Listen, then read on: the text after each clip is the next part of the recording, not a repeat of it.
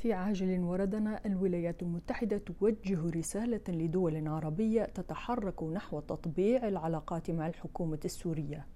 أكدت الولايات المتحدة أنها لا تدعم مساعي بعض الدول العربية إلى تطبيع العلاقات مع الحكومة السورية، محذرة من أنه يتوجب على الأصدقاء الانتباه للرسائل التي يبعثونها إلى دمشق. وعلق وزير الخارجية الأمريكي أنتوني بلينكن خلال مؤتمر صحفي مشترك في واشنطن مع نظيره القطري محمد بن عبد الرحمن آل ثاني على زيارة قام بها مؤخرا وزير الخارجية الإماراتي عبد الله بن زايد آل نهيان إلى سوريا. وقال بلينكن ردا على سؤال حول موقف الولايات المتحدة من مساعي بعض حلفائها إلى تطبيع العلاقات مع السلطات في دمشق نحن نشعر بقلق من الرسائل التي تحملها بعض هذه الزيارات والاتصالات.